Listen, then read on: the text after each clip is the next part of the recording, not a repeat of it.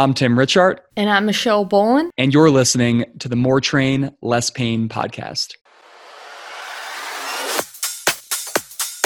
More Train, Less Pain.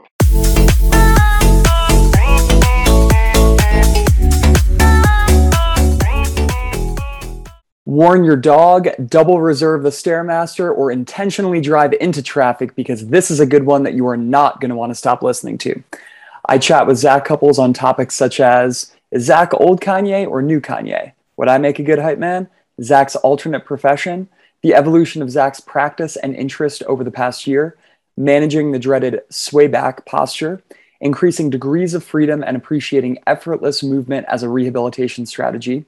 Ranges of motion, movement skills, or workload as a strategy to get people out of pain, using client goals to drive long term programming decisions, structured mobility drills versus unstructured play for range of motion improvement, the value of cultivating non lifting, non running movement practices, balancing training alone versus leveraging social interaction during team and group training, Zach's ninja training and solo wall ball adventures, our low hanging fruits for injury prevention for athletes, Zach's treatment philosophy in two sentences or less, which 25% of how we currently practice might be incorrect, and finally, rapid fire and listener question and answers. Whether you're looking to gain a deeper understanding of biomechanics, attempt to contextualize breathing drills within a training program, or simply find out how Zach keeps his head so shiny, this episode has something for you. If you enjoyed it, it would mean the world to Michelle and I if you could subscribe, review, or share what we're doing here. Now to the episode. Whether you are building strength or building back stronger, Anchor provides the portable, space saving cable trainer that is powering athletes' training across the world of sports and performance. The company's newest product, the Anchor Pro, is assembled in the USA and delivers a professional grade cable training experience at a fraction of the cost of a traditional cable machine. Visit ancoretraining.com and get 10% off your Anchor Pro order when you use the code MTLP at checkout. Anchor, train without limits. And we are live with Mr. Movement Debriefer, Old School Course Reviewer, LZ Masi Gantico, Big Z, Zac Cupples himself. Zach, how the hell are you? Well, I think you're hired for doing my intros from here on out. That was way better than what I do. Um, Tim, I'm spectacular. I'm juiced up as all hell to be chatting with you again because uh, we always end up having good conversations. So, how are things your way? I mean, I, am just going to put the offer out. Like, if you ever just need a hype man to introduce you at your your courses or on other podcasts, I can just kind of travel with you and do that five to ten second intro and then kind of hop out. Well, if you're going to be a traditional hype man, I would want the intro, but then also to like, so if you if you ever go to a rap concert, the hype man usually will emphasize like the, yeah. So it, it's like, so then we want to coach the stack, you know, and then we would do that. That actually would probably be really cool. Yeah, I, I, think like more of a Lil Jon style would suit my strengths, where you you say something and then I just yell that word really loudly into a microphone, but at an infrequent enough interval to keep everybody on their toes yeah, I you know what I think we're onto something because I I think um, and this is something that I think about when I'm presenting is that it, it really I want to try to make it as much of a show as possible while still learning because that keeps people engaged. So I think that would only get us closer to having that. To use this as a springboard to a, a sort of real topic i have noticed like with your youtube content lately you have like a nice beat going on in the background and that's nice yeah. Do you do you like that? Honestly, like it's something I've been kind of experimenting with on and off. Yeah, you put and I'll, I'll put the link in the show notes. But you recently posted the video on arm bars, and I thought it was great, mm-hmm. except for one of the beats had some like recurring vocals to it. Oh, okay. Yeah. But like the but the beat itself, I really liked. So no vocals. Yeah, because you're the okay. vocals, man. You're the show. Yeah, yeah. Well, and so and uh part of that's probably because like with um, the hip hop that I really like, a lot of the older stuff. You remember like when Kanye was very, really starting out, he always had kind of the high pitched vocal in the background, and that was part of the instrumental. And like some of the uh, another producer I really love, J Dilla, he would do similar things. So, but if it's distracting, I will uh, make note of that, and when I uh, get my beats in there. I mean, who who are you in the rehab and fitness space, if not the Kanye West of the rehab and fitness space?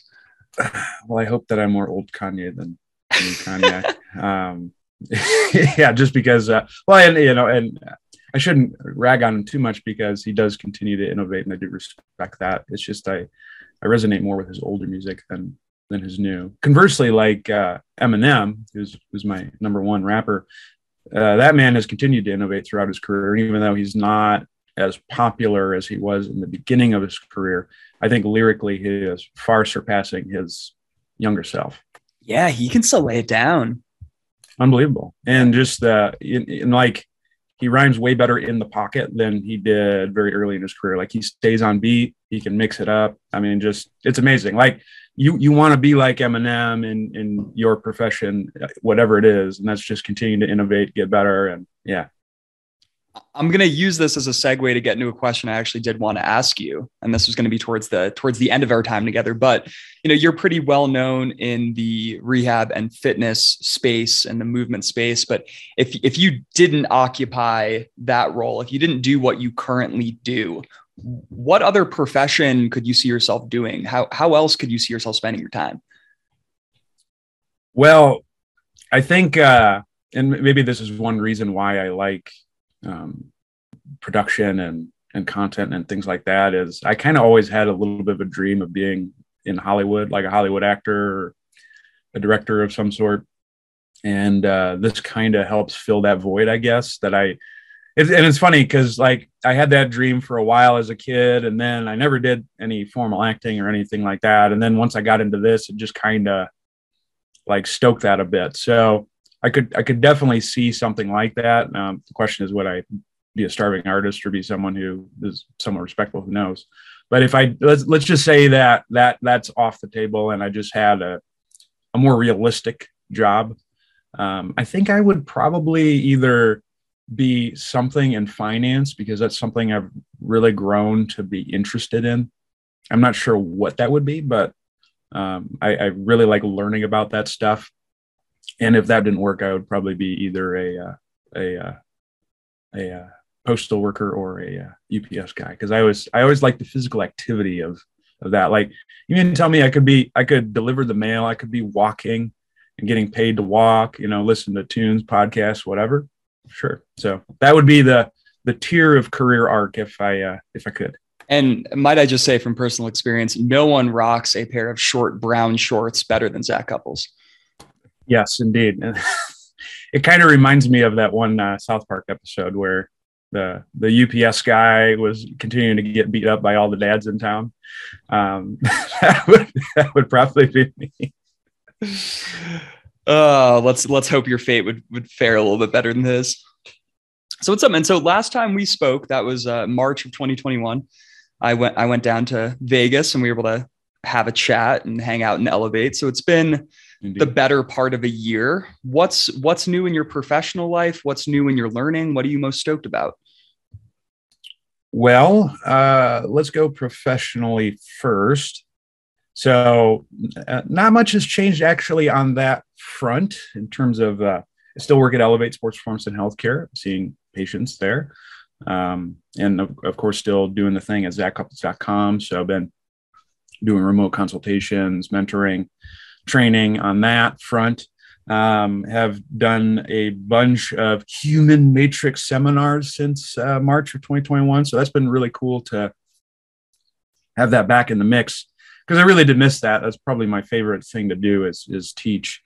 Um, and I've been doing uh, producing a lot of content, and I've just been, um, uh, especially like the last few weeks, I've been really thinking about how I want that to be different than what it was. Um, just in terms of how can I reach more people to help more people on the, on the movement side of things. So um, that that's been been really good. And in terms of uh, you know what i'm doing on a, on a day-to-day basis from a treatment perspective and things like that you know looking back to what i did back then versus now even though a lot of the principles are are still the same i think a lot of the the methods are more refined and and different. So um, you know uh, instead of you know I'm, I'm, utilizing a lot of other different things such as uh, various strategies to get people to just move with less tension overall. Um, so that that's where like a lot of rolling based stuff and things like that have been going. Like in the last month i've been actually it's funny because i i think i was definitely delaying hinge based activities with quite a few people but I've also been dealing a lot more with folks who, uh, who I like to call the over tuckers or sway back based postures. And I've actually found doing things that are closer to a hinge have been really useful for that. Um, and, and just using other different positions uh, to, to help facilitate that.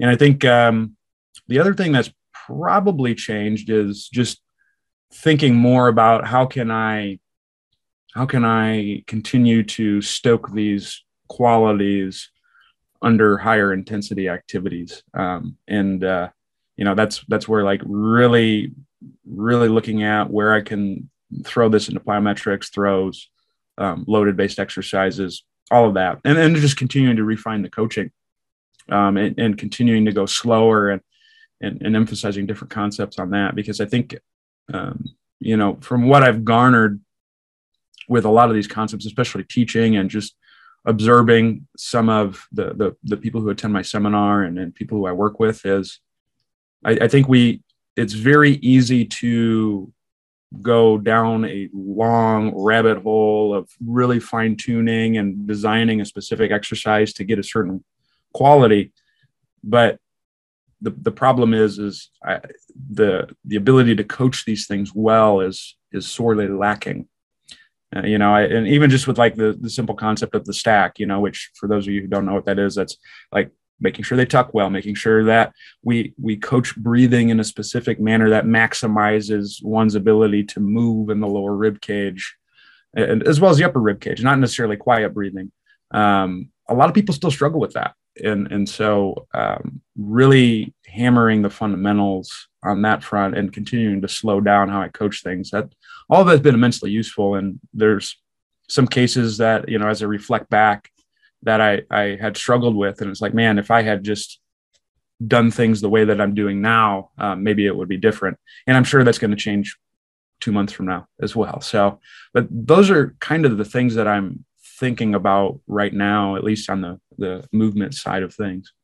That uh the you, and you had a movement debrief about this i want to say two or three months ago like the like uh, sway back treatment strategies management strategies. Yeah. And that would that that's been such a game changer because that's sort of you know I've, i feel like for years i kind of tried and failed to manage these folks with breathing interventions first but then actually getting their pelvis to where it needs to be in space doing something like um like i really like a like a bench supported hinge or like like like some kind of a supported hinge just so they can feel things actually getting long on the backside of their pelvis has been yeah. such a fucking game changer as opposed to trying to get them to like release tension places like actually putting them in a position where their pelvis is no longer jutting forward in space so it was yeah i, cre- I credit you because i think it was that debrief episode that actually gave me license to like really start experimenting with that stuff.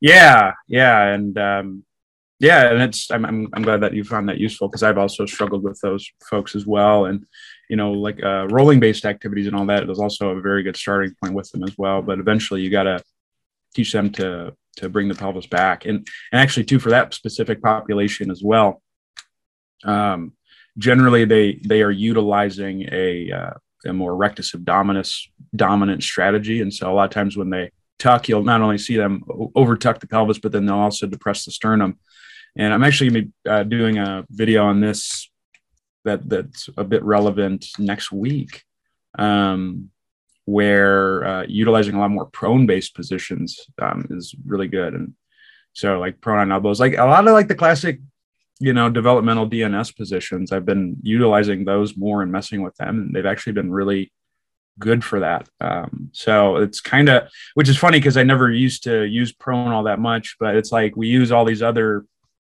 developmental lower level based postures why not prone? And I, and I think it's because a lot of times people have have a tendency to extend to through the back as opposed to um, reaching through the arms but um, coaching that well has has also been really helpful. But zach if i lose my zone of apposition won't i get diabetes? Uh, potentially, Yeah. potentially. Yeah. Um, you just got to be, be careful with that, but you, you, you have to look at what, what quality are you trying to drive and is the way you're doing it, getting that quality. That could be of anything, you know, like I can, uh, you know, if your, if your goal is hypertrophy, you can, you could do compound lifts to potentially get that, but then there's limitations to that at some point in time and maybe machines are better. So I'm not opposed to any specific intervention as long as it pushes me towards the the goal. Like uh, I, I say this in my seminars, like if you you know if you can get someone their results by spreading peanut butter across their forehead and having a seance, then do that. You know, it, it which by the way, you know, zaccupples.com forward slash peanut butter. That's going to be the new product that we have for all your fat loss goals. Um, but yeah, I mean, it's just I don't think we need to be dogmatic about anything. Let's use. Let's use what works. Zach.com forward slash seance butter. Say yes, the seance butter. Yeah, gosh, that would be a great store. I've, I've thought about that, and then also um, selling uh, beers that are like narrow and wide IPAs. oh my god, like 72 people would think that's hilarious. Yeah, yeah. It's not. It wouldn't scale at all, but No. but it would be funny. I love that you you touched on something that I think has started to become a theme for season two of Michelle and I's podcast, which is this this notion of learning to move with less tension. And I think it gets to the root of a lot of what we do as physical therapists. Like you could kind of argue that a big a big rock for probably how both you and I treat is trying to get people more into like a stacked alignment, right? Skull, thorax, pelvis. But then I think another another huge piece that I didn't really fully realize until six months ago or nine months ago is this this movement dissociation and this restoration of relative motion. And again, I credit your I credit you and and your daddy o pops Bill Hartman for kind of popularizing this notion. But it just seems like a lot of really good pa- things happen when we when we learn to dissociate segments of a body and restore degrees of freedom. So I just kind of wanted to tee up and let you riff on that. Yeah, that that has been an immensely helpful uh, uh, piece for me as well. And yeah, I, I mean, and again, I got to give credit to to Bill on that one, just because he's he's continuing to innovate that. Um, it, it has been immensely useful because when we're when we're talking about movement of any kind, it implies that there's a gradient of some sort. So you know, movement occurs when things go from an area of high concentration to an area of low concentration. So, like in in the office right here, if I had a bunch of people in the office, uh, um, there wouldn't be much movement unless I opened the door, and then people might go out to where there's less people, which would be in my living room. So, uh, but now the problem is, is a lot of the folks that at least I work with, I can't speak upon everyone, but um, they might have a situation where there is no available gradient. So this would be someone who's limited in multiple directions. And so then, then what do you do for that person? Well, if I'm limited in multiple directions, then that means that at rest, there is an increased amount of muscle activity for whatever reason. And, and we can't preface to the reasons why. Um, you know, there's like the genetic factors, epigenetic factors, et cetera, et cetera. But uh, so if, if, if that's the case, then I need to utilize strategies that help reduce that tension overall. And then once you do that, it makes sense to then create tension in certain areas to then drive movement. And, and, so doing that has been a really good starting point for a lot of folks. And that's not just on like the lower level rehab activities.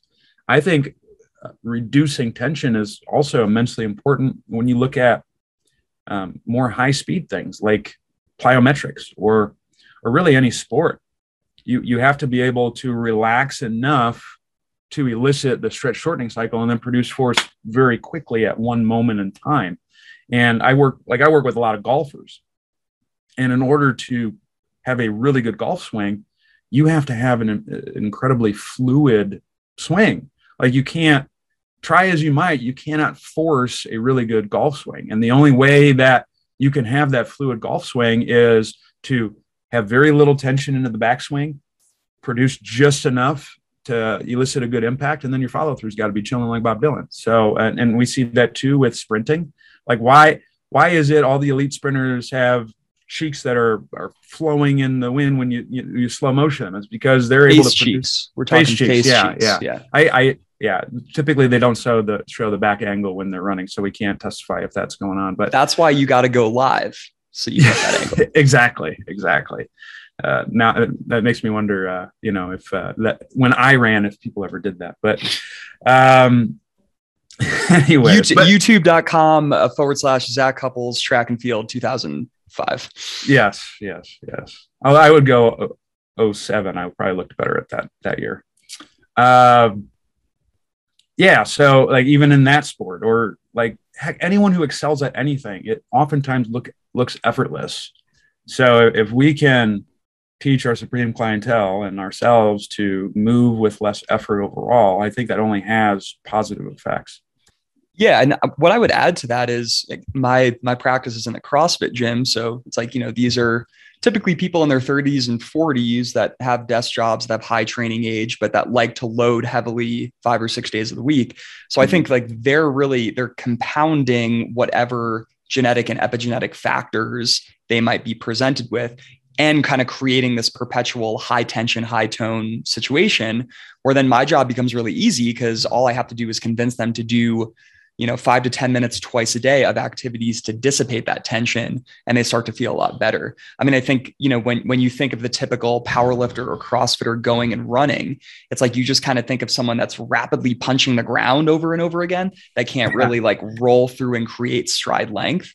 And when you were talking about that, the like a, a golf swing, like to me, that's like that's the stride of a middle distance runner where it's like if you watch a sprinter trying to accelerate over like a 40 meter 60 meter stretch there's not a lot of there's not a lot of relative motions. There's not a lot of like elastic wind up it's just kind of like bam bam bam bam bam.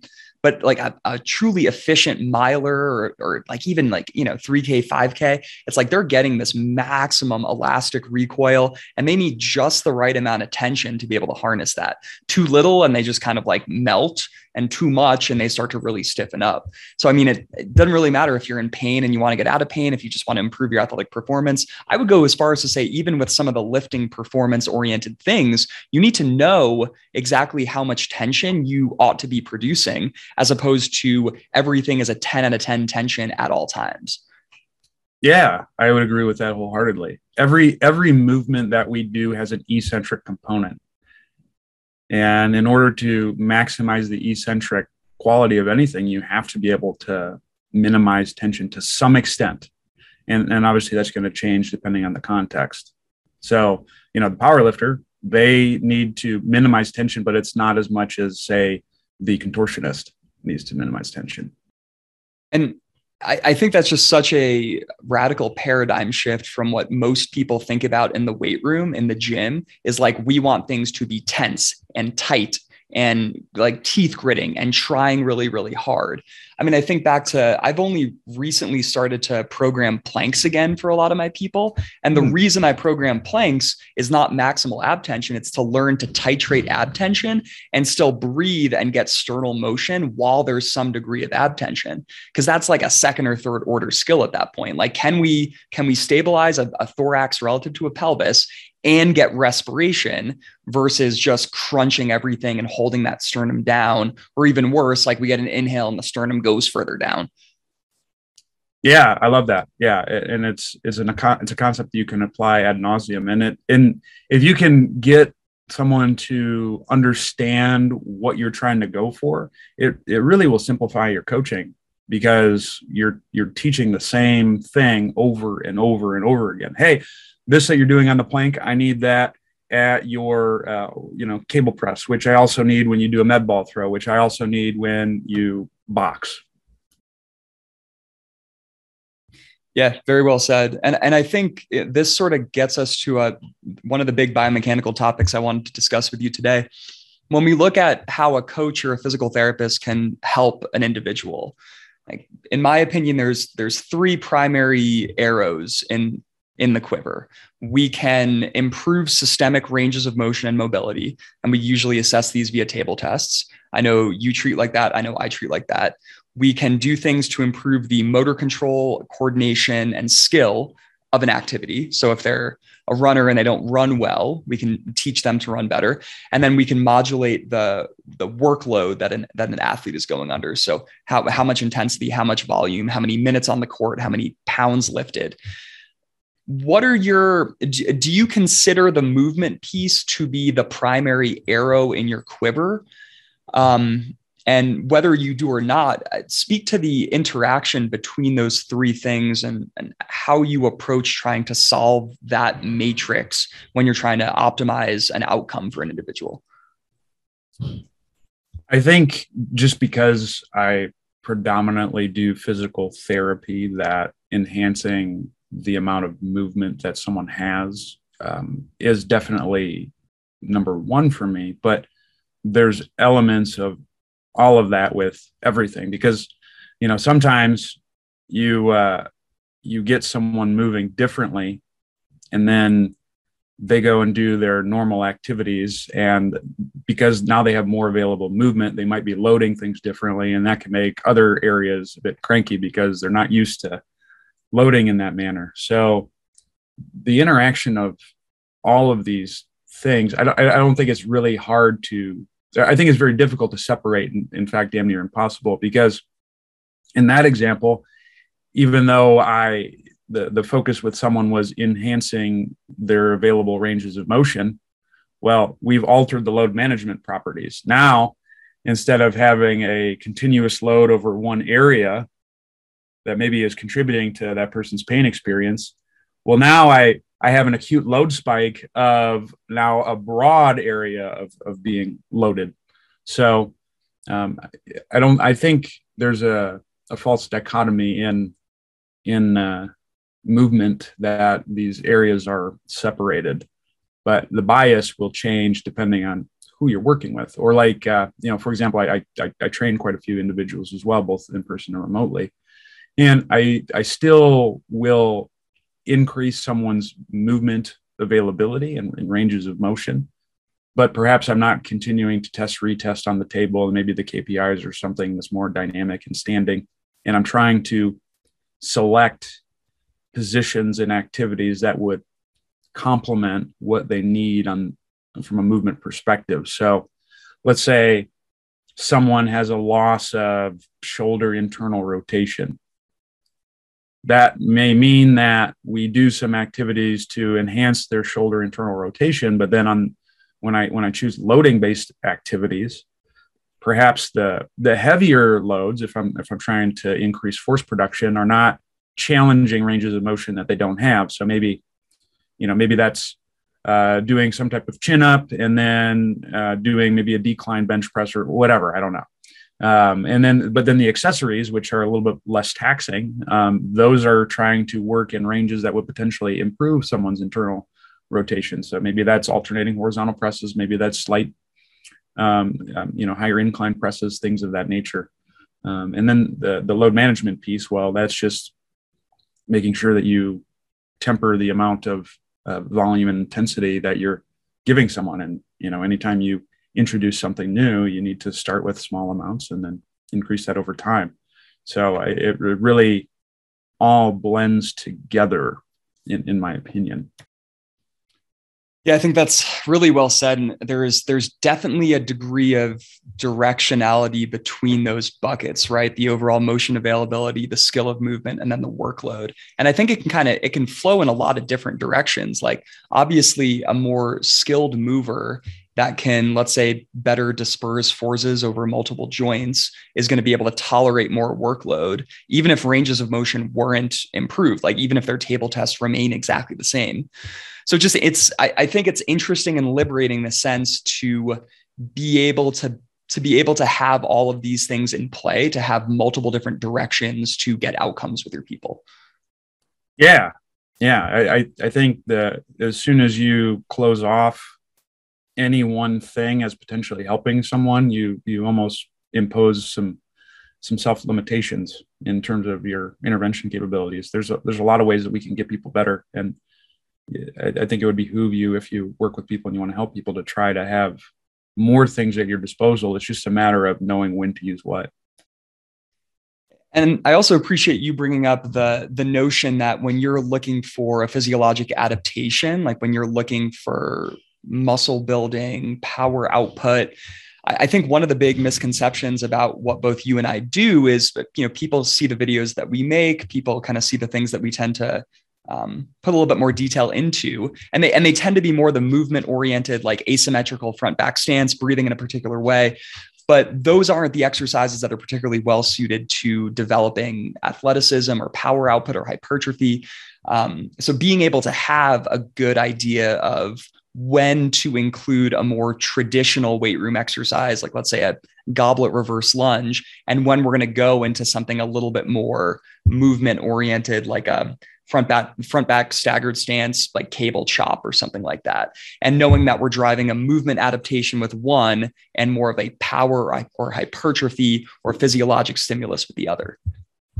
Yeah, I would agree with that wholeheartedly. It's just the the problem of the internet is there's no uh, you you can't always give context to when you would use what. Even if you write out specifically what you would want to do it's just you know that that person has to interpret what you're saying uh, you know just based on their biases because there's no conversation of when certain things would be useful versus not.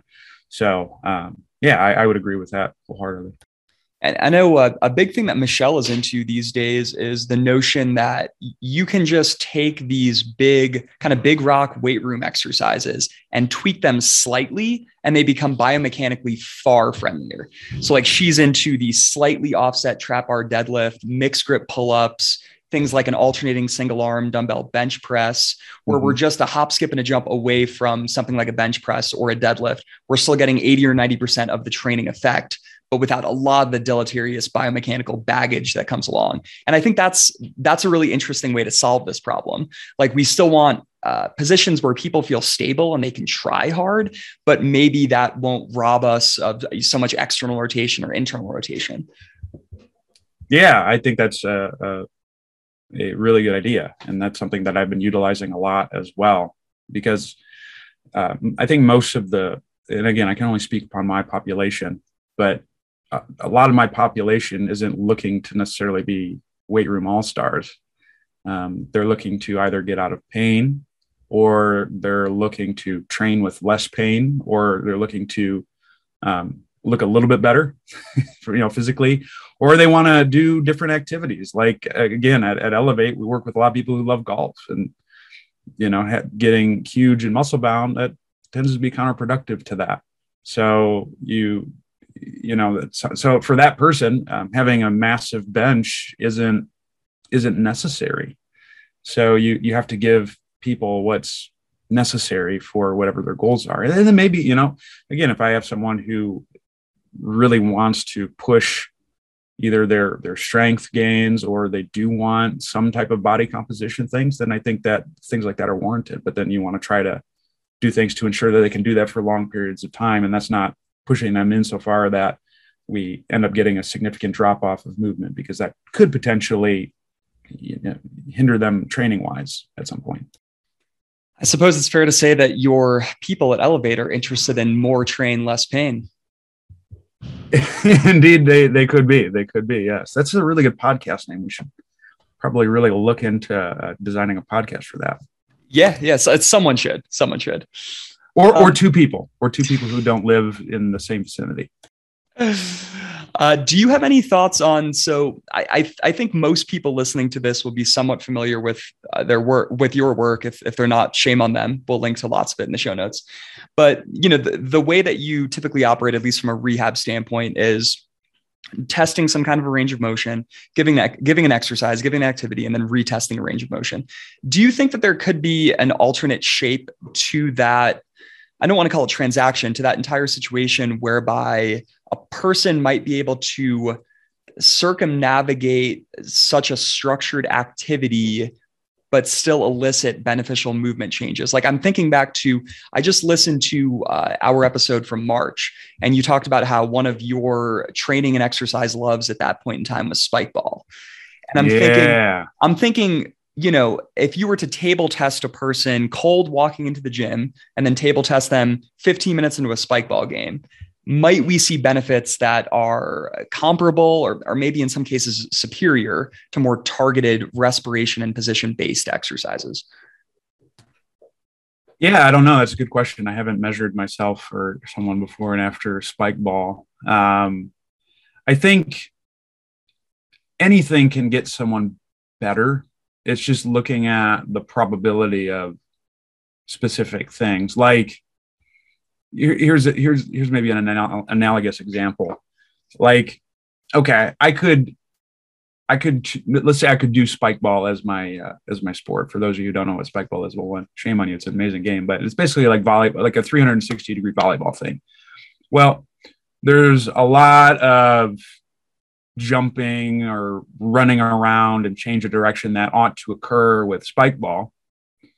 But if I'm someone like me, I, I try to grind the game down to a very slow halt by doing a bunch of crazy serves um, well, then the, the, the the chances of me achieving those physiological adaptations, just because maybe I'm not getting as good of the reps as I could, or you know, here's another thing, like maybe you get really good at hitting, and you don't have to move around, as much because you you know exactly where placement is. Well, the chances of me getting the movement adaptations that I want are probably less, or if, especially if I'm playing someone who's not as not as good as me. Conversely, if I now let's say I play someone who's significantly better than me, I might be moving around a lot more. And so the the chances of me consistently getting favorable adaptations of any kind are going to be variable. Conversely, when I do a structured program, the probability of me eliciting a specific adaptation is that much higher because my intent is to try and get this. And I'm doing a specific amount of sets, reps, all of that to get it. And so I think really like gym based stuff, rehab based stuff, that's what it is. It's, it's just a more targeted intervention because when you start to apply these concepts to more open loop activities, um, you you don't necessarily know the the qualities that you're going to attain are just going to depend on the environmental factors, and you and you can apply that to any sport, and that doesn't mean that you know doing other sports couldn't get you into shape. I mean, heck, there you know there's some people like uh, you know when I worked in basketball, tell you what, there's a lot of people in really good shape basketball wise um, who didn't lift a weight and and they were just absolute monsters. So, but but if you want, if you're trying to target a certain adaptation, then you probably need to practice that. And that's just like anything, you know. We we could even extend that to learning music. You know, you can try to to freestyle a bunch of different things, but if you really want to learn a song, you probably need to practice the elements needed to perform that song. Yeah. Th- so we had a conversation with Joel Smith of Just Fly Sports Performance a couple episodes back, and we were just talking about this this progression of exercises and training from the utmost structure and order to chaos, and kind of the the need in order to structure a successful and very engaging training session to embrace elements of both the utmost order and the utmost chaos. And I think what he deals with primarily is a lot of younger athletes, like he's working with a lot of 13, 14, 15 year olds. Mm-hmm. So obviously there needs to be a little bit more chaos, there needs to be a little bit more play.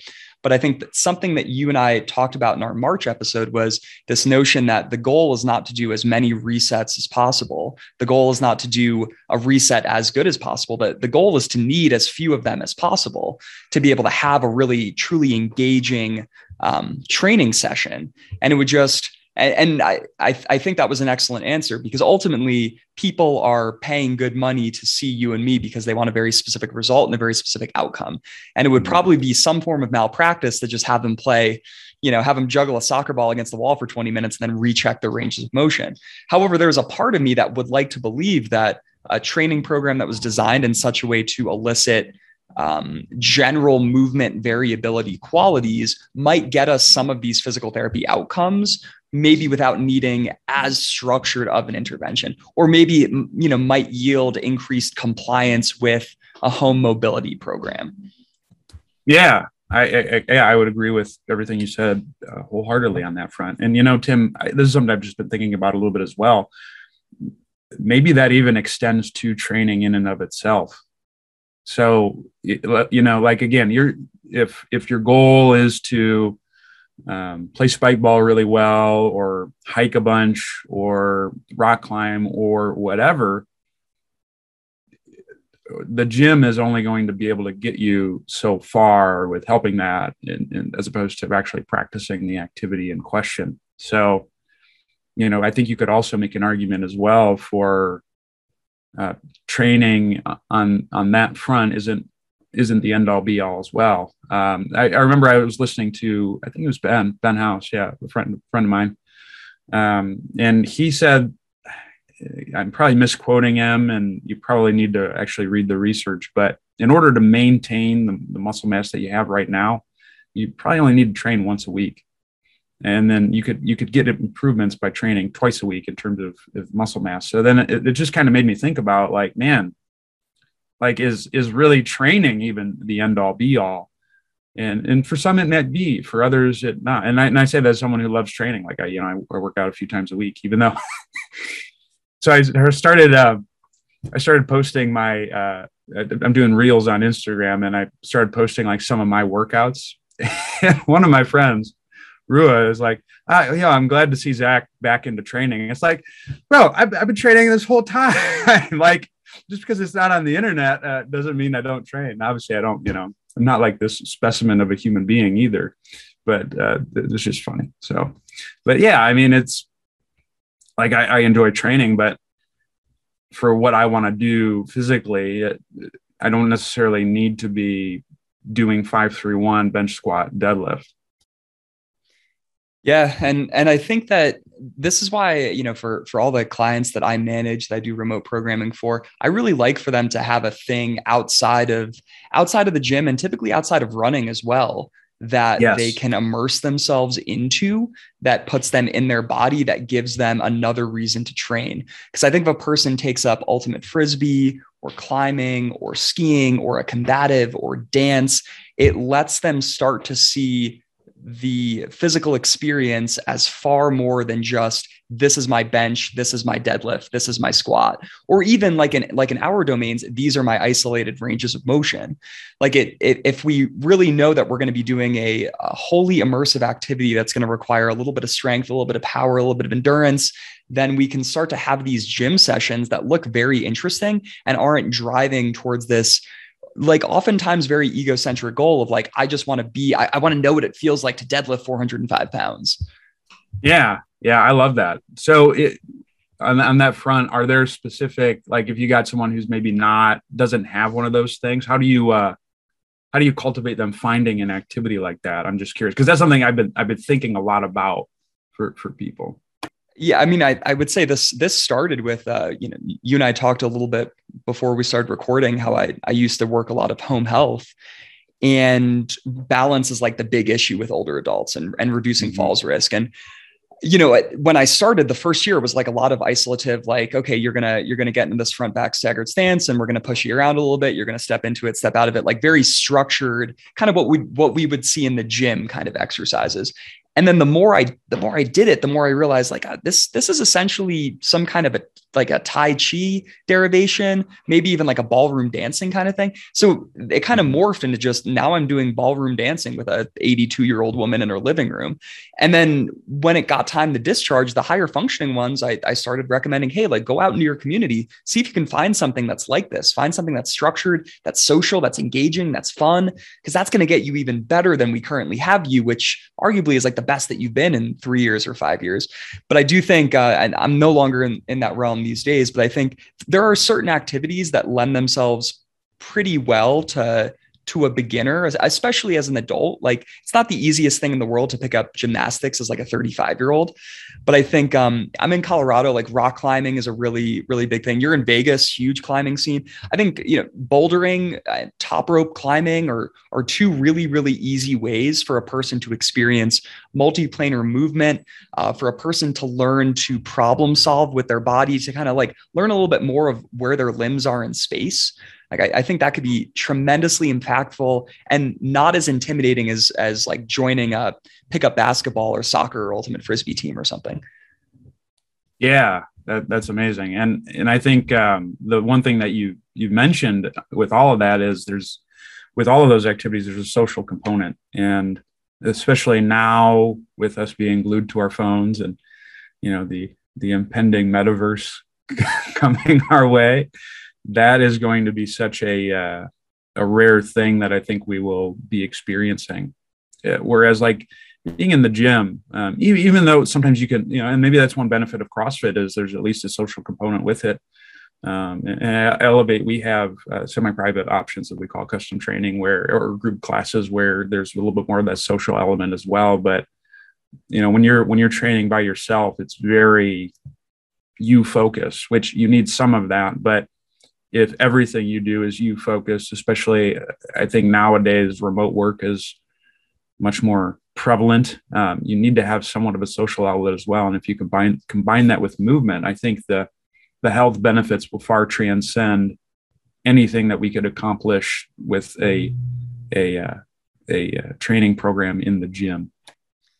Yeah, and I think back to a period of my life recently that actually you, you were working with me during. So I give I give you some credit for this. But when I lived in Boston, I was running with a sub elite track club. That was probably the most consistent running training that I had experienced in my life, which is saying a lot because mm-hmm. I was in my late 20s then. I was like seven or eight years removed from being a collegiate athlete. And I think one of the big things there was I, I was only training with a team two days a week. So that that let me actually give my body what it needed the other five days, which was a couple days of rest and these more restorative, like Michelle was handling my programming, you were handling my rehab. Things were going really, really well because I think a certain type of person, when they train with people every day, is going to train 120% and not modulate well and just kind of blow through discomfort into overt pain and injury. And I think a certain type type of person when they train with people maybe isn't just going to do what's in their best interest. Maybe they're just there for the social aspect and they're not actually putting any work in. So I think there's tremendous benefit to having regular training experiences by yourself as well as as with a group. And maybe like we were talking about before, that's not even training. That's just you go play ultimate frisbee on Saturday mornings. Hell, that's probably life, Tim. It, what like uh gosh, I forget what the one quote is the about, about the person who can't spend 30 minutes by themselves in a room. Um, God, you know what I'm talking about though. Yeah. No, I know the whole, like, if you don't have, uh, if you don't have five minutes to devote to meditation, then you need 30. Like that's the. Yeah. Yeah. Um, but, but, but, but there's benefits of, of being comfortable being by yourself and alone. And, and also, but there's also, we're inherently social creatures. And so, um, I, I would agree with that. That's probably a, uh, a larger principle concept that applies to many different things, not just movement. And so I, I, I would echo what you say to have all of those things within a, a well structured life would be immensely beneficial. Any any closing thoughts on so this concept of like chaos versus order? Because it, it it seems like from this conversation, you would probably be on the end of if if you're going to be in the gym and you're probably only in the gym for like a, a day or two a week most people we probably want to structure those sessions to maximize efficacy of time spent in the gym. So very very ordered so that then we can go do our chaos outside the gym as opposed to trying to infuse 10 minutes of juggling a soccer ball in the middle of a deadlift workout. Yeah unless you don't have chaotic elements outside then perhaps you could um, you could do that. Like like for example, um, I don't get I me personally I don't get consistent chaos. Um, so like one of my um, power based days is I will play wall ball with myself. So I'll just like hit a ball up against the wall and I'll try and go and get it somewhere. Um, and, and, so that's some element of how I get that. Um, so I, I think you can you you structure your training based on what you're not getting outside of that. And uh, yeah so I, I think you could use both but i think the ideal would be to have structure when you are doing structured training just because the loop is generally more closed and then have something else be more the the the chaos open loop I just imagine a prospective client walking into Elevate, getting the tour, and they're like, "What? What's that guy over there doing in the corner? Oh, that's Zac. He's just playing wall ball by himself, thirty minutes over lunch every day." That, that actually has happened. I was doing wall ball at night, and uh, Coach Francis, uh, would, you know, Francis, uh, he was giving someone a tour, and I kind of re- did. You ever see the movie Above the Rim? No.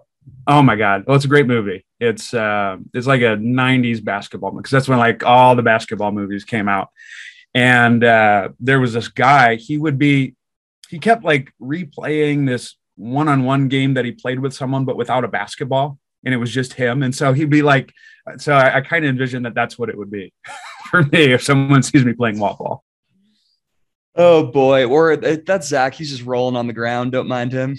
Uh, yeah, that's also been a, a, a true story. Um, you know, people uh, people always make comments about me rolling around and doing my ninja skills. Oh boy, no, but I think uh, I I think that makes a certain amount of sense. Like we we had David Grey on for one of the early episodes this season, and he was talking about something he really likes doing, like after a particularly arduous strength training session for his clients, is to just like kick around a soccer ball or shoot around a basketball. And I think that meshes really well with what you and I were talking about before. This this need to unlock degrees of freedom, because I think no matter how well you execute something like a trap bar deadlift if the weight's heavy enough, that's not going to be a movement restorative type of exercise. That's very much going to be a, a, a, power exercise, a muscle building exercise, a minimization of degrees of freedom.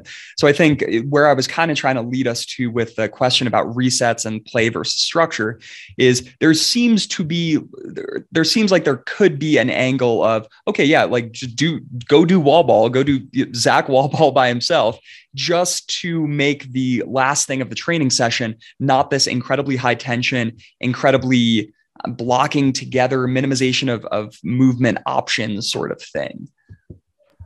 Yeah, I would agree with that. You just have to ensure that the activity is one that elicits that goal. Like, for example, if you, let's say you're kicking a soccer ball around as your cool down.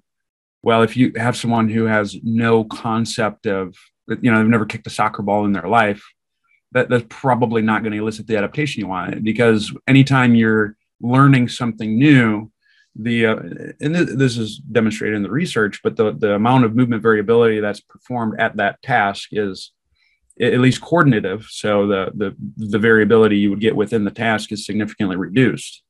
But the the outcome is is is is varied. Um, you know so you would have just have to make sure that the activity is familiar enough that you you do get that specific adaptation. Yeah it'd be interesting right? It's like familiar enough that we can kind of be fairly confident about what the effect is going to be and yet not so familiar that your body just kind of gloms onto it and it's it's not novel it's not salient it's just going through the motions. Yeah yeah exactly. What do you think what do you think is the most low hanging uh, piece of like either mobility knowledge or strategy that that most athletes in the gym could be using for the improvement of movement that that that they miss? Like what is the you know what is like the one thing that might yield 60 70 80% of movement improvement? Well if you're an athlete that likely means you're producing forces at high amounts and at high speeds. So anything that contrasts that, which would be low amounts of muscle activity at slower speeds, is probably a good thing. And so finding a way to perform something like that could be um, very useful. And so that's that's where like I you know use, use a lot of rolling based activities. I really want to um, spend a bit more time learning like Feldenkrais stuff. Um, you you had mentioned Tai Chi. That's another example of that um, just just moving slow to provide that contrast i think would probably be something that doesn't necessarily require a significant amount of coaching but but could yield a lot of benefits i think is is something that um, i've been using a lot more. I'll use that uh, when i'm programming for some of my clients i'll use that as the cool downs um, on off days you do those types of things. Um, so i think that's probably where I would I would I would push people towards.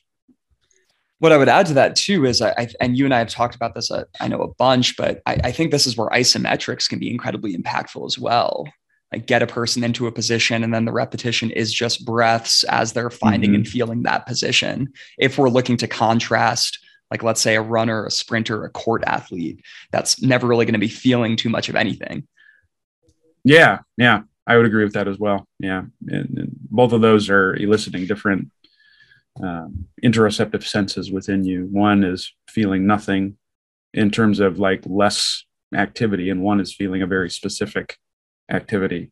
Is the difference between like uh, like a walking meditation versus a focused meditation. You know, one I'm focusing on one thing, and then the other is it's more of a broad spectrum of things.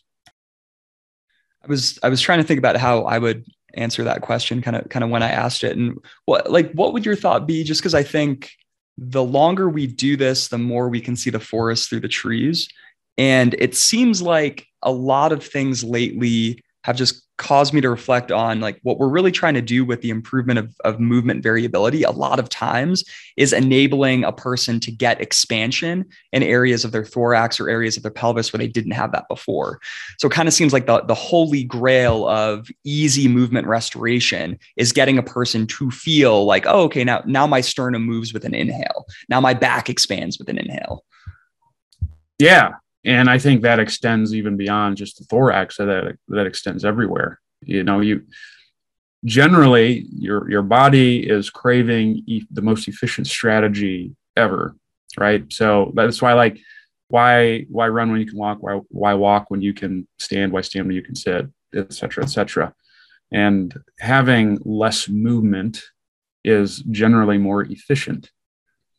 Um, so we want to try to do things that enhance movement or range of motion, or even like even on like a, a more global perspective, increase space um, everywhere because the more space we have, the more available movement we have. So that extends to even you know something as simple as my elbow joint. Well, if I can't move my elbow in all directions, then I have reduced space there, and I want to try to do things to increase space. And and and to me, that's being able to maximize the amount of space you can create within your body and then being able to manage it under um, inherent stressors of any kind, whether that's a physical stressor or anything, I think that's really the holy grail of, of what we're trying to achieve on, on, from a movement perspective. And not only that, but I think that concept probably extends well beyond movement.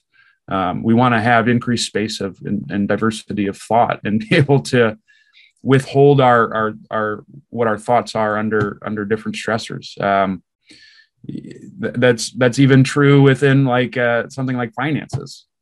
I want to I want to increase the amount of, of, of, financial space I have money that and I diversify my money in the sense that if there is a stressor of like I don't know a pandemic or uh, you know a stock market crash that I'm still doing well. So it, it's kind of like a a first principle that I think applies to many different domains. This is why you've converted 100% of your assets to Dogecoin, correct? I'm actually trying to go Floki Inu because that one hasn't popped yet, but I think it will. Um, it's funny. One of my clients, he's like, if you have if you have enough money for food, then you're not all in on crypto. and I do think about this no, but I think um, there's so much to that, right? Like I, I, I think in a really pared down sense, all we're trying to do from a movement perspective is to create expansion where we don't have any, and then to teach relative motion so that we can utilize those those newly created areas of expansion. I definitely mm-hmm. like the generalizability to finance and and life, but I think like one of the questions I was going to ask you, which I warned you was kind of unfair, was to describe your biomechanical treatment model or training model in three or four sentences. I think we might have just done it in like four words with expansion and relative motion. Yeah. Well, so here it is increased space, which implies there's relative motion between the bones and then be able to manage that space under uh, under under duress.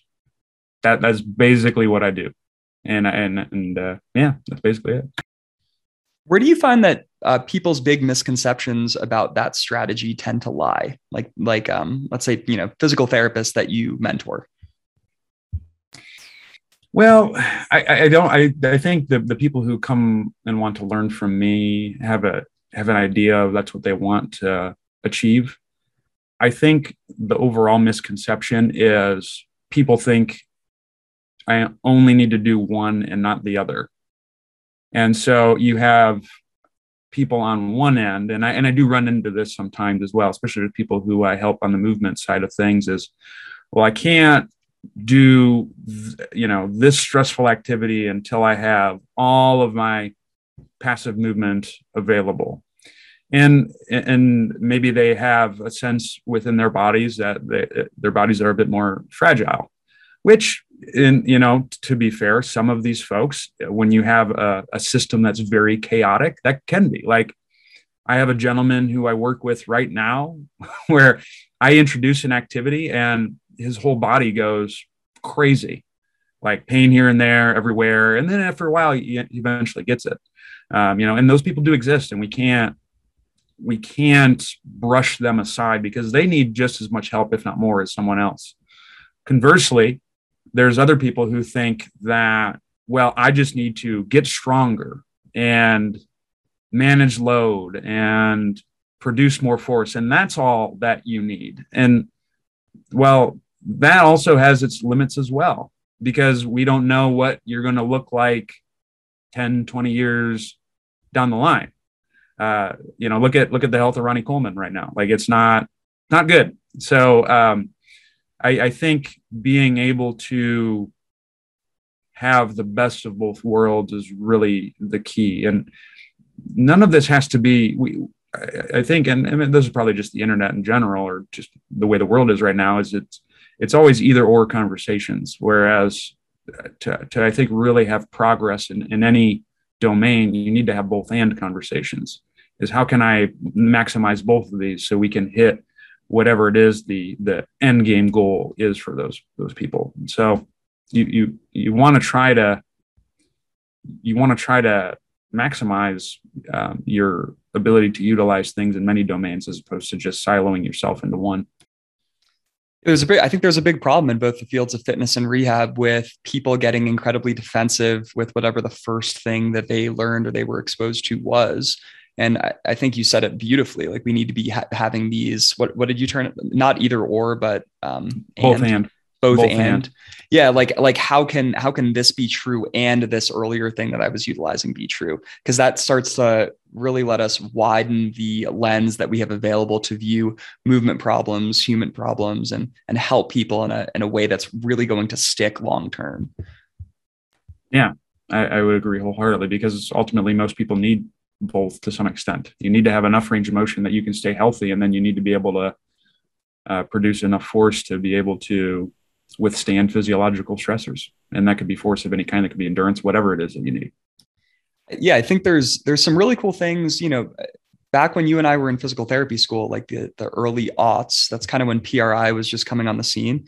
And it's it's kind of interesting like five or ten years later now a lot of people that were in that space early have taken that information and kind of come through the other end and now now started to layer like really stressful barbell bilateral training on top of that information and trying to create an organism that can kind of handle like these very very high training loads while respecting some of the principles that PRI exposed you and me to. And I think that's a great example of like instead of living in this land of we need to wait till table tests are perfect we can maintain that viewpoint as we now layer on the old school Eric Cressey, Mike Boyle, Tony Gentilcore type of shit. Yeah. Yeah. And, you know, er, all of those things work to some extent, but it just depends on what, what the goal is of each of those, right? No, no one system or model has all the answers. And that includes the systems that you and I both utilize right now, because there's, I'm, I'm, I'm certain that there are many things that we don't know or are aware of. And I think uh, probably assuming that 25 to 50% of, of what we currently do is incorrect has always, I, I could see how that might be destabilizing to some trainers and some clinicians. But I think adding that, that layer of humility and really trying to constantly question why it is, you know, why do you believe what you believe? Why do you do what you do? And constantly refining things like that's how we layer by layer just get a little bit less wrong as time goes on. Yeah. That's why it's practice because well you gotta you, yeah you gotta continue to get better. And the, i think because there's so much that we don't know and again this is a, a broad concept of there's just a lot that we don't know about reality in general right? Um, that will never have the right answer. It's it's if you're in science you're always looking for the least wrong answer. I know my friend that you were a busy man and we got to get you back to the studio to making some beats there's a few more topics I wanted to discuss with you. So, what I'm proposing is a lightning round where you will get 60 seconds to give as thoughtful and complete of an answer as you can within the allotted time. How's that sound? Let's get it. All right. Let's pick a good one here. Um, you are well known to the to the people that know you as a big hiker and a fan of national parks. Uh, national park and or hike that you are most excited to go on within the next calendar year. Well, I'm going to be going to Yosemite with some friends uh, for Christmas, so I'm excited for that one in the immediate. Um, I'm hoping this summer I can hit up either Yellowstone or um, Yellowstone Grand Teton or Glacier. Um, I, I, I, was going to do that last year, but it was stupid expensive, so I didn't do that. But um, I definitely would like to hit something that I haven't done yet because I've done Yellowstone. I've done many on the West Coast. Got to come to Rocky Mountain National Park, by the way. Uh, that's also on my list. Colorado has so many good national parks, um, and I'm trying to think. I don't think I've done any of them. Yeah, I need to. Yeah, definitely, definitely come out. You can hang out with me and Aileen. Oh, that'd be great. I would love that. Um, the vision for the Zac Cupples brand circa 2027. Um, that's a good one, man. I have a list of things that I'm I'm looking to do, but uh, my hope is to eventually condense the number of people who I work with, um, and and offer a really high quality product. Um, and I want to try to automate as many different things as I possibly can with, so I can just help more more people because you know there's only 24 hours in the day and i'm only good for so many um, so but the, there's a lot of people who need help. So trying to find ways that i can automate what i offer is going to be on the forefront. And so that's kind of where i'm hoping to be. Um, i really enjoy education and teaching and so i really want to try to cultivate as much of that as i possibly can. And, and, and you know it, it, seems that a lot of the fam and, and benefit from that. So if i can continue to get better at that i will yeah, I mean the, the teaching stuff is certainly, I, in my opinion, the way that you've impacted the most people. Like I think it's it's the reason why a lot of people that do what we do know who you are and are you know asking better questions about the the way that a lot of exercises are performed or conventional physical therapy recommendations. So I think in that regard, you've already been incredibly successful. Well, I appreciate that. That's uh, very humbling, but can always be better too. So. Um, biggest problem with the state of physical therapy and the healthcare system currently? That's a tough one. Um, well, you know, uh, my bias is outpatient orthopedics. I think um, just because of the way things are going with insurance and things like that, it's there's a lot of places that are becoming much more high volume and when you have high volume, um, you can't offer as good of quality. So I see that as a big problem. And it's kind of this vicious cycle of, you know, that I do high volume, so I can't offer as good a care. And then research is done on the efficacy of physical therapy, and it shows that it's less effective. And so then now doctors are recommending, I only want you to see a PT for one visit to give a home exercise program. And then the saga continues because, well, now reimbursement declines. So then I have to see more people, so on and so forth. So that's um, well, it's not concerning for me because I, I fortunately uh, been able to get out of that loop, but it does concern me for a lot of the the people coming into the profession because it you need reps to be able to get out of that loop but if the reps are very low quality then that's really tough. So um, you know, I, I, hope that the profession can find a way to circumnavigate that problem, but it's going to be a very tough problem to overcome. That's why you got to break the wheel. People that, that are listening, go cash based, set your yes. own rates, be in charge of your own destiny.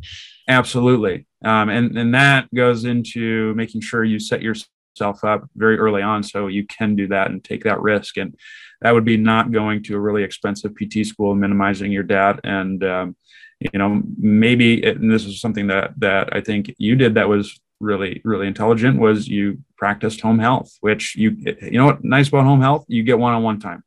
Um, so that allows you to um, have better experiences but then also makes more money. And that's you know one reason why i did travel pt for a lot of my careers because I, I wanted to get out of debt. But also the nice thing about travel pt is i was able to select places where i could work one-on-one because I I've been very fortunate that I've never had to be in a mill. Um, I've always tried to select one-on-one based places, and the only time I ever saw people twice two-on-one was um, there was a couple times with Bill when I was interning with him that I did, and then my residency there was one clinic where I did that. But I I would much rather see people one-on-one, and I've tried to keep it that way throughout my career. But that's gonna be a lot harder to do as time goes on. Yeah, you you and me both, man. We've both been so spoiled by that. And I mean that's, you know, it's that's not luck. We kind of designed our early careers to go in that direction. It's just a shame. Like I, I think a lot, a lot of a lot of really well-meaning future clinicians are going through programs now and and they're inevitably going to be the ones that are populating these mills and and making them work and potentially, I don't know, having having the whole field go in a not so desirable direction. However, like you said, what that does do is it massively, massively opens the door for people that are willing to deliver a higher quality, you know, 50 minute, one hour, one on one service where we can like deeply, deeply tackle these problems in a way that in a conventional physical therapy practice, you know, would be unheard of. Yeah. Yeah. Absolutely. I agree with that best strategy for making behavior change stick with a client that isn't good with doing their mobility homework?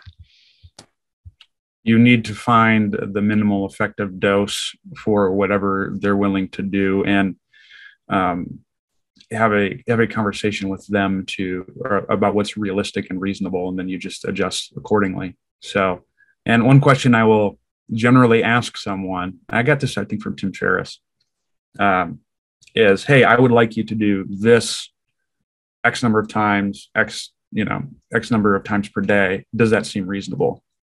Very rarely will someone tell you that you're unreasonable.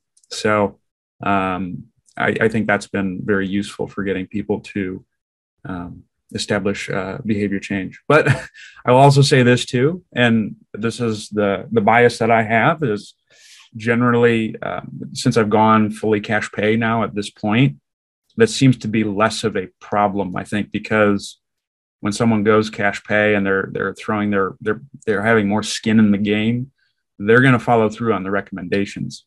But when I was in insurance, and that was less of a, of a thing, I, I tried to make the commitment very small in the beginning, and then eventually you increase the commitment over time. Because over time, you want people to be more physically active, and you know, in the in those populations that I worked with, that was hey, I'd love you to start walking regularly because you don't move. And I'll add another Tim Ferriss quote to that, which is something I think about quite a lot with, with this type of client, which is what would this look like if it were easy? Mm-hmm. I'll, I'll, I'll, I'll lay out the program for them. I'll ask them that question and, and based on their answer, we can then make some modifications. And I love what you said. The, hey, can you give me five minutes once a day? And can we use that as a starting point? I mean, hell, for a lot of people, maybe five minutes once a day is enough of a dose to get the movement changes that we need. But at least we can start. The, the other thing that I would add there too, which is a weird hack that I'm really not sure why it works. Michelle and I have talked about this a bunch, but uh, actually printing out their program and giving giving it to them on a piece of paper and mm-hmm, having little yeah. check boxes that they can put in. I've talked yeah. about this with Aileen too.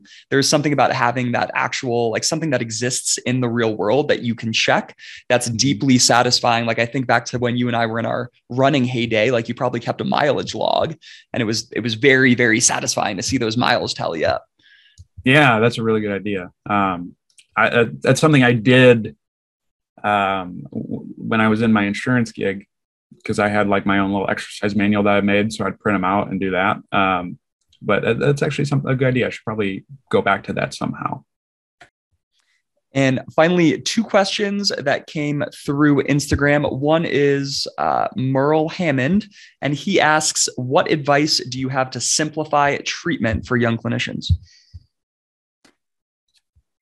To simplify treatment for clinicians uh, I would focus on getting your people to get really good at one thing and slowing down your coaching. Because, especially with a lot of the stuff that we do, these ex- exercises can seem very advanced. There's a lot of moving parts, so on and so forth. And on, on the internet, I show you all the parts. But when I'm coaching someone through that, I might focus on only one or two parts and so you got to get really good at coaching those one or two parts. And so if we're talking about a stacking based activity, can you get your supreme clientele to be bad mother tuckers? So really hammering that before you throw in some some other stuff. Um, I, I, think that's probably the most important thing that you can do because it's very easy to overcoach someone. I would add that's that's probably the biggest mistake I see with like I, I do a bit of mentorship as well. And I, I think clinicians, especially in that zero to two years out from PT school that are really, really excited to show everything that they know. And typically, like the people that are seeking me and you out are kind of the clinicians that are in it for the right reasons. Like yeah. they're really curious, they're constantly learning. But a lot of times that over exuberance can actually be deleterious with like the overall client experience. Yes, because the the fancy stuff is not going to be needed by the vast majority of people but you do need to know some of that fancy stuff because as you get better at your craft, you get more well known in your area, you're going to start seeing the outliers more. But even the outliers need to have the fundamentals down first before you get fancy. And finally, uh, our mutual friend Ranak over in India asks, how is fascia related to pain? Is this something that you consider when designing treatment strategies? So, you know, I I will admit I haven't studied as much fascial based concepts as some other people in the industry, but my thought is is there's there's going to be a limitation to um, explanatory power as well as intervention when you try to isolate any specific tissue because you can't isolate any specific tissues um, so it likely does have some somewhat of a role, but it's insofar as the that person's system operates and, and performs specific movements. You know, um, if someone's doing a, a, a fascially based intervention, well, they can't separate the skin from their intervention. Um, and, and, you can't separate muscle and you're, you're moving bones and you're, you're, moving a lot of stuff. Um, so I think um, breaking things down into isolated things helps from a learning perspective and is, is necessary. But we have to realize that we're dealing with a complex system where you have all of these things interacting together at once to elicit certain behaviors with pain or, or outputs, with pain being a behavior and an output of, of many that could potentially be occurring. Yeah, I think that that makes a ton of sense. And you know, even even stuff like exercises that we thought were predominantly muscular in their aims, I, th- I think the more we learn, the more we we realize like connective tissue has a big role, bones have a big role, like in like energy storage and deformation and things that we once thought as targeted really do have these more wide ranging effects in terms of position, in terms of adaptation. I mean, there's a reason that a power lifter's skeleton, if you were to strip away all the muscle and all the like fat free mass, fat mass, looks different than a normal person's skeleton. Like there's actual adaptation going on at the skeletal level. Um, yeah. Yeah, absolutely. Um, well, and there's a book out there called The Spinal Engine, which is, is a really cool book, um, where they talk about like the number of newtons that like one part of the erector spinae can produce is like 200 and I, am I'm bastardizing the numbers specifically so take that into consideration. But like in order to deadlift something very heavy you have to you're producing like 15000 newtons of, of force. And so um, we have a little bit of a mismatch in terms of the amounts clearly um, so how how is it that we can lift weight still and well that's that's because the fascial system and all the other systems interact together to be able to complete that task. And so it is important and, and, and, it's all the systems are important. And you can't, anytime you focus too much on one you and you neglect the others, you're um, likely missing out on some important um, information. Very well said, good sir.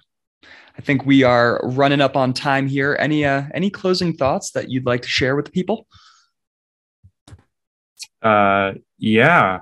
Um, just if if I think overall, if if we can uh, be open minded to um, many different things with a with a, a healthy dose of skepticism, um, and we we never rule out things that could potentially help our clients and, and stay client first, then then we're only going to do good things. So keep on keeping on, fam.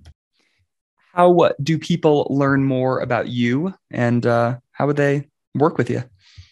well, the place to be is zaccupples.com. That's Z A C C U P P L E S.com. That's where that, that's kind of the hub for all of my content on YouTube, social media, um, things of that nature. And that's where you can sign up for any services that you want to work with me, whether it's uh, movement consultations, which would help, which would help with the increased space side of things, training, which is going to help with uh, you know uh, pushing uh, physiological qualities while still respecting your movement goals or mentoring um, i also offer my seminar human matrix which we got a few of those coming up next year. Uh, i actually might be in denver. I'm still working on that. Um, yeah so that'll be that'll be fun.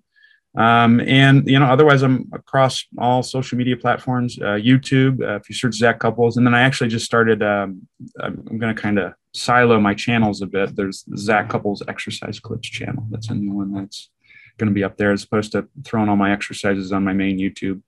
Um, so that's going to be there. And then um, in terms of social, if you go to that Instagram, baby, it's Zach ZAC, cupples C U P P L E S, and Twitter and Facebook are Z cupples. So check me out there.